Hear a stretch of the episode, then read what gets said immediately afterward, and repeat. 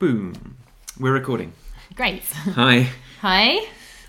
Welcome to another Rev 12 podcast. We're talking today about the month of April, and this month's challenge is Supercharge your sustainability. Or something like that. supercharge your sustainability or something like that. Snappy title. Okay.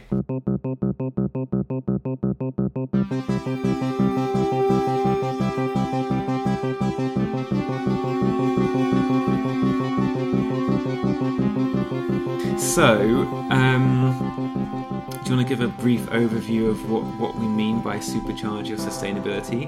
It's a it's worth saying maybe that the, these Rev 12 challenges that we've set up go in a cycle of um, fasting and feasting, which which generally um, we've interpreted as taking something up or giving something up, and uh, this is a giving something up month, but it's probably the loosest um, Yeah. idea of giving something up. So, what are we thinking about when we say supercharge sustainability? Well, you're absolutely right. I think it is quite open to interpretation. But I guess at the very kind of simplest levels, like giving up single use plastic or Yep. giving up something that would make your lives better for the planet. Yeah, so it, we've made a few suggestions on the website, like looking at um, travel and transport, so Yeah. car journeys, and whether you could um, substitute some of your car journeys for active travel or public transport. Um, single-use plastics is an is a kind of easy in terms of it's quite definable and neat. Like um, disposable coffee cups are a classic. Um, if that's something you still do, you could look at cutting that out. Um, food and packaging, we're going to come back to that, I think. Um, Yeah. But thinking about um, disposable plastics. Um, and probably a whole bunch of other stuff. And like all of our monthly challenges, we say um, define, share, do. It's like a little mantra. Like one of the ways to build these habits and to help you stick with them is to get specific about it. Rev 12 is really a framework of ideas, and we're making a broad suggestion within a topic area, and then it's up to an individual to interpret that and turn it into a set of specific rules that work for them. Yeah. Then once you've decided what those are, tell some people about it, your friends or family. That helps you be more accountable and means you're more likely to stick to your habit or your goals. And then um, and then do it and get on with it. So um, however you interpret being more sustainable, um, get specific, write it down, tell someone about it, and then and then have a go. Yeah, and I think this month's kind of interesting because it it stretches. For me, it can be something which is quite tangible and small, and in some ways, it's quite containing to think about those small changes, like giving up single-use coffee cups or something like that. But also, it can be huge and massive, and has the potential to have big implications for your life. Yeah, well, before we started this recording, we were talking about what we were going to talk about, talking about talking, and then uh, and um, we were saying that part part of what is, to my mind, good about the Rev 12 model, which we have developed, is that um, it takes big stuff, you know, like Yeah. big. We're trying to think about big changes individually that can have a big change on society, and it breaks it down into small bite-sized chunks. Um, that if you come back to them year after year, o- over the course of doing some or all of the Rev 12 challenges over a few years, you can suddenly have made these really significant life changes. Um, but on an individual month by month basis, it's they can be really achievable and they can Yeah. seem maybe almost insignificant. You know, very very small habit shifts, nudges in your behaviour, which can lead to not just a more a tangible, measurable change over the course of years, but part of what will nudge your overall attitude to something. So you might end up doing things differently or behaving differently, Yeah. not as a direct response to a Rev 12 challenge, but as a consequence of having done some Rev 12 challenges which have just shifted the way you think about things a little bit. Yeah. So this is one of those months where quite evidently you're not going to be able to solve climate change Well- by giving up coffee cups for a month.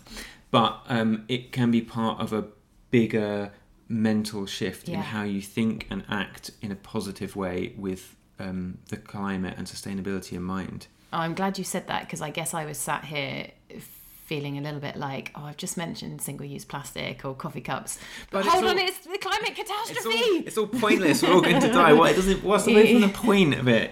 I mean, that and that's hard to rec- how- so how do we reconcile like our individual actions and making very small sometimes what feel like meaningless changes when we are facing climate Yeah. catastrophe Well, we, you and I talk about this sort of outside of Rev 12 in our normal life a reasonable amount. Um, it's on our minds. We've got kids. I think that probably frames a little bit of how we think about the future, and um, it's, it is difficult to to line up in individual actions which have very very small real impact on the planet with the scale of the problem. Um, and I think for me, it's easy to slip into a kind of nihilistic. Well, Sure. well, if the government isn't going to make any positive actions, and if wider society isn't Yeah. doing the things it needs to do, then what's the point in me putting in effort to change as an individual? Yeah. I clearly can't make a difference here,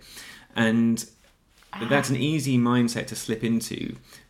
But I think the way that we look at it is that that's not what it's about. We, we are making, we're trying to make these positive changes because they are right. They're the right thing to do on lots of levels, and probably the most tangible is um, slowing us down. Like it's better for our well-being in an overall, overarching sense. If if it has a smaller carbon impact on the planet or produces less waste, then that's a great, nice side effect to have. But it's actually not the main driving No. motivation, I would say. No, and it's also making me think uh, for us, we've been taking different actions, I guess, over the last few years or, or longer to align our actions more with our values. So there's something about, I've got these values. So actually, if I act in a nihilistic, Yeah. kind of individualistic way, that's actually not that good for my well being or mental health. No, it can be very jarring um, psychologically to live one way and think another. And even if you don't fully understand or subscribe to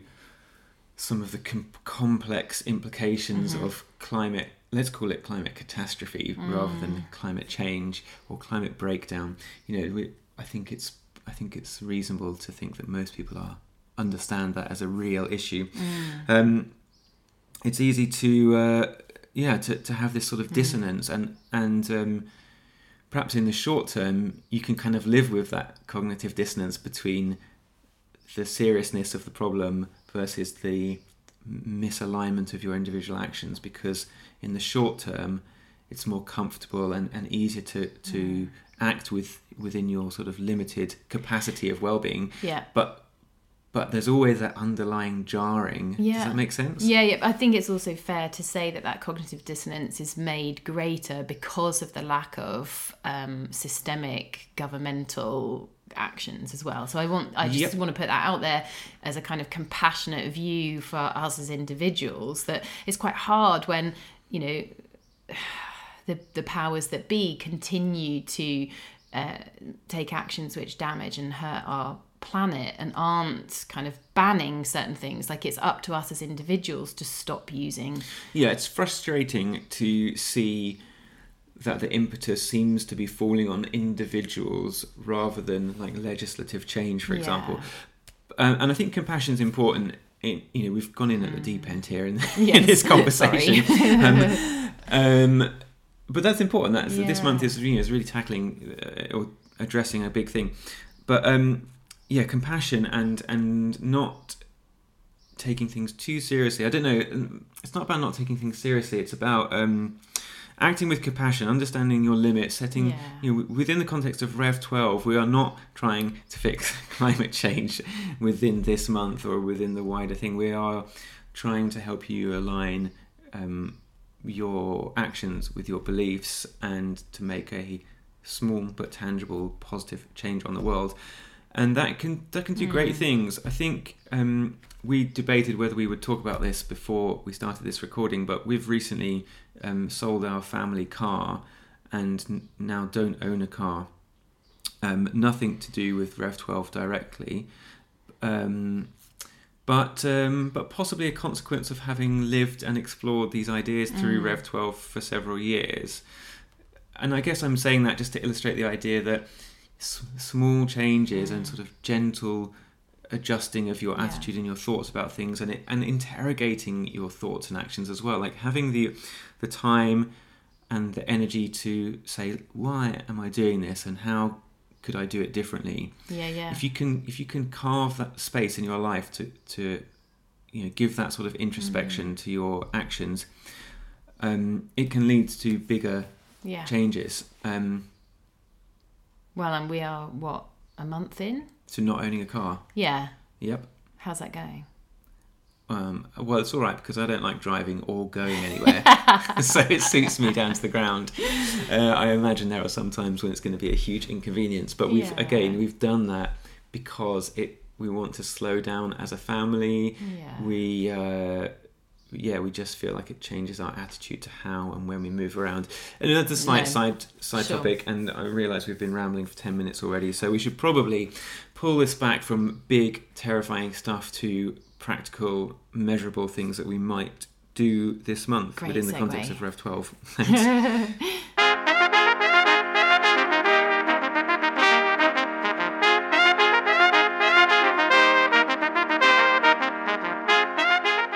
what are we going to do this month, Stuart? well we also talked about this before we started talking and like we uh, actually did some preparation for this Not podcast. really. um, and um, well, there's two things. Hmm. One, you know, one of the things that's interesting to me is um, c- consumerism generally, and like how Mm-hmm. much we consume as a society, and wanting to have less stuff. Part of giving up our car was Yeah. a slightly rash response at the beginning of the year to feeling frustrated about how much stuff we own and how kind of Mm.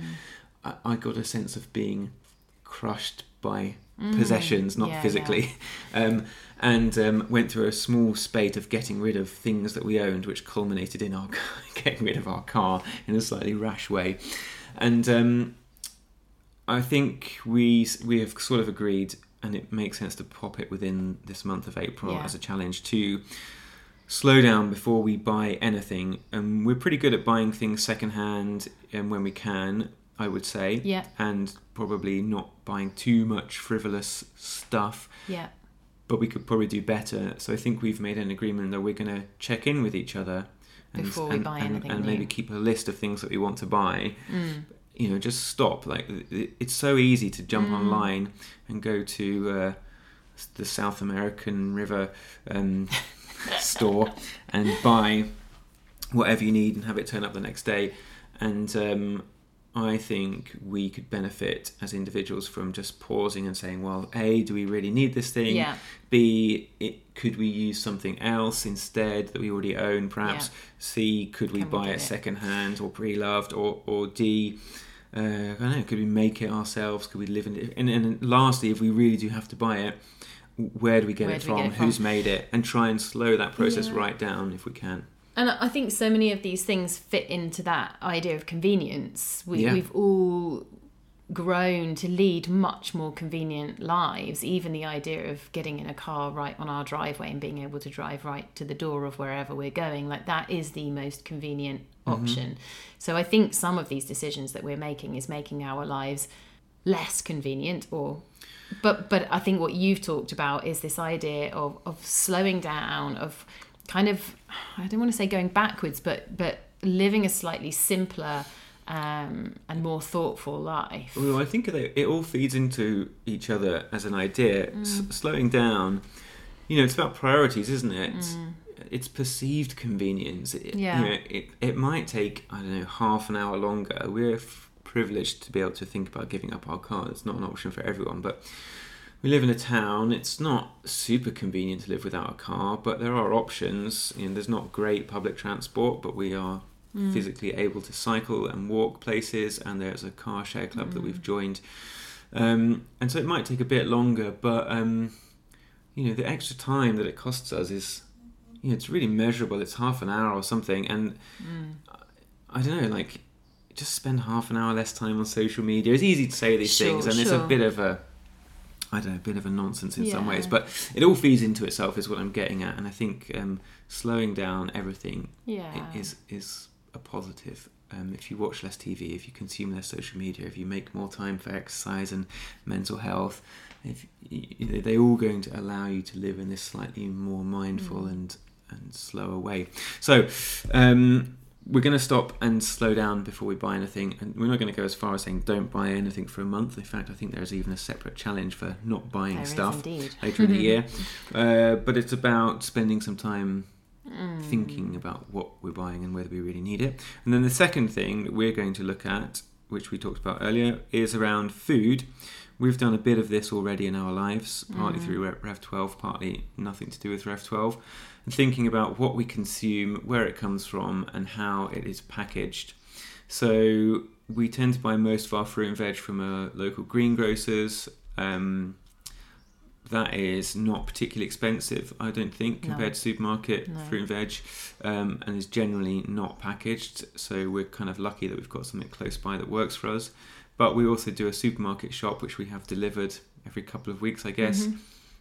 I'm not particularly mindful when I No, click through that process. It's a chore to get out, get finished and out of the way, rather than a, an- a process. So I think we are going to try and Bring a bit more awareness to what we're buying, where it comes from, yeah, what's in it, and how it's packaged. But even when I go to the greengrocers, you know, I generally buy what I want and Yeah. what I would like rather than necessarily. No, the challenge is with food and drink is that it's a complex minefield of stuff to understand. Yeah. So Rev 12 and ours look at some stuff to do with food at different points of the year. For example, veganism and vegetarianism, which is mostly from a sustainability angle. So we're not necessarily going to talk about that this month.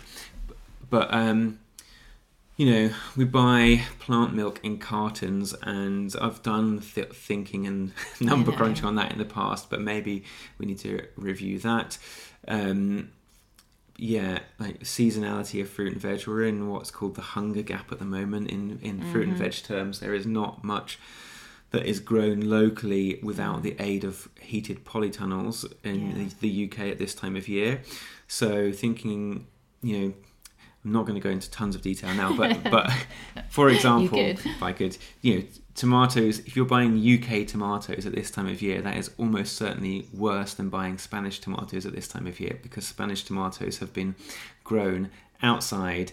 Um, and then the shipping process of getting them over to here from Spain is less carbon intensive than the heating of the polytunnels to grow them in the UK. I might not have the specifics of that exactly right, but you know what I'm saying is you could spend a phenomenal amount of time going into this rabbit hole of Yeah. trying to figure out what is good, quote unquote, good or bad, Mm-hmm. um, and it could drive you mad. But I think making small little changes Yeah. and trying to spend some time and just say let's commit a bit of time when we're buying Yeah. food to trying to think and answer some of those questions now.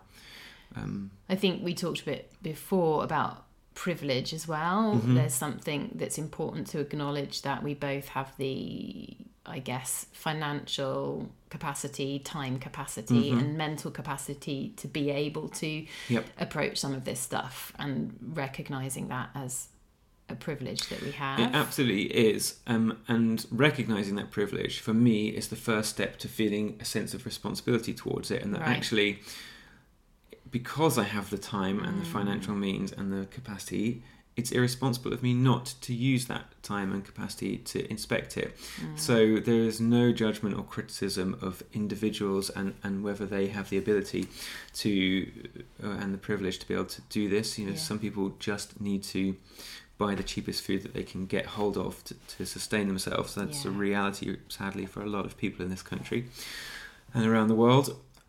But we have we have this opportunity to think about things and to not do that. I think is um, feels irresponsible for me as an Mm. individual.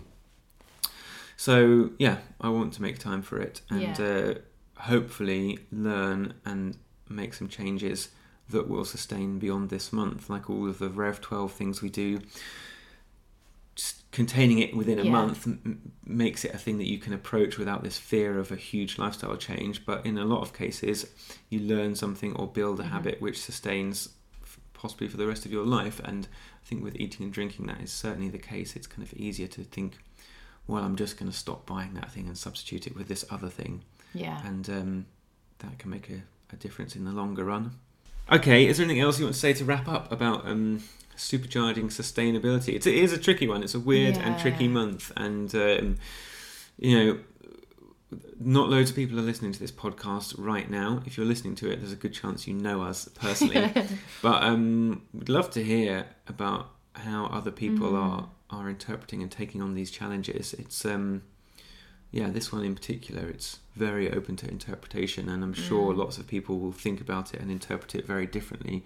So it would be great for us to know Yeah. what you're doing and, and how that's going. Yeah, I don't think there's much more to say. All right. Well, if you're going to take on supercharging your sustainability, I feel like Um, need a better title for this one. no, it's alliterative. I like it. Um, if you're going to do something Rev 12 related, good luck. I hope it goes well and is useful for you. We'll do another one of these next month for um, May, whatever that is, and um, and hopefully speak to you again soon. okay, All right. goodbye. Bye.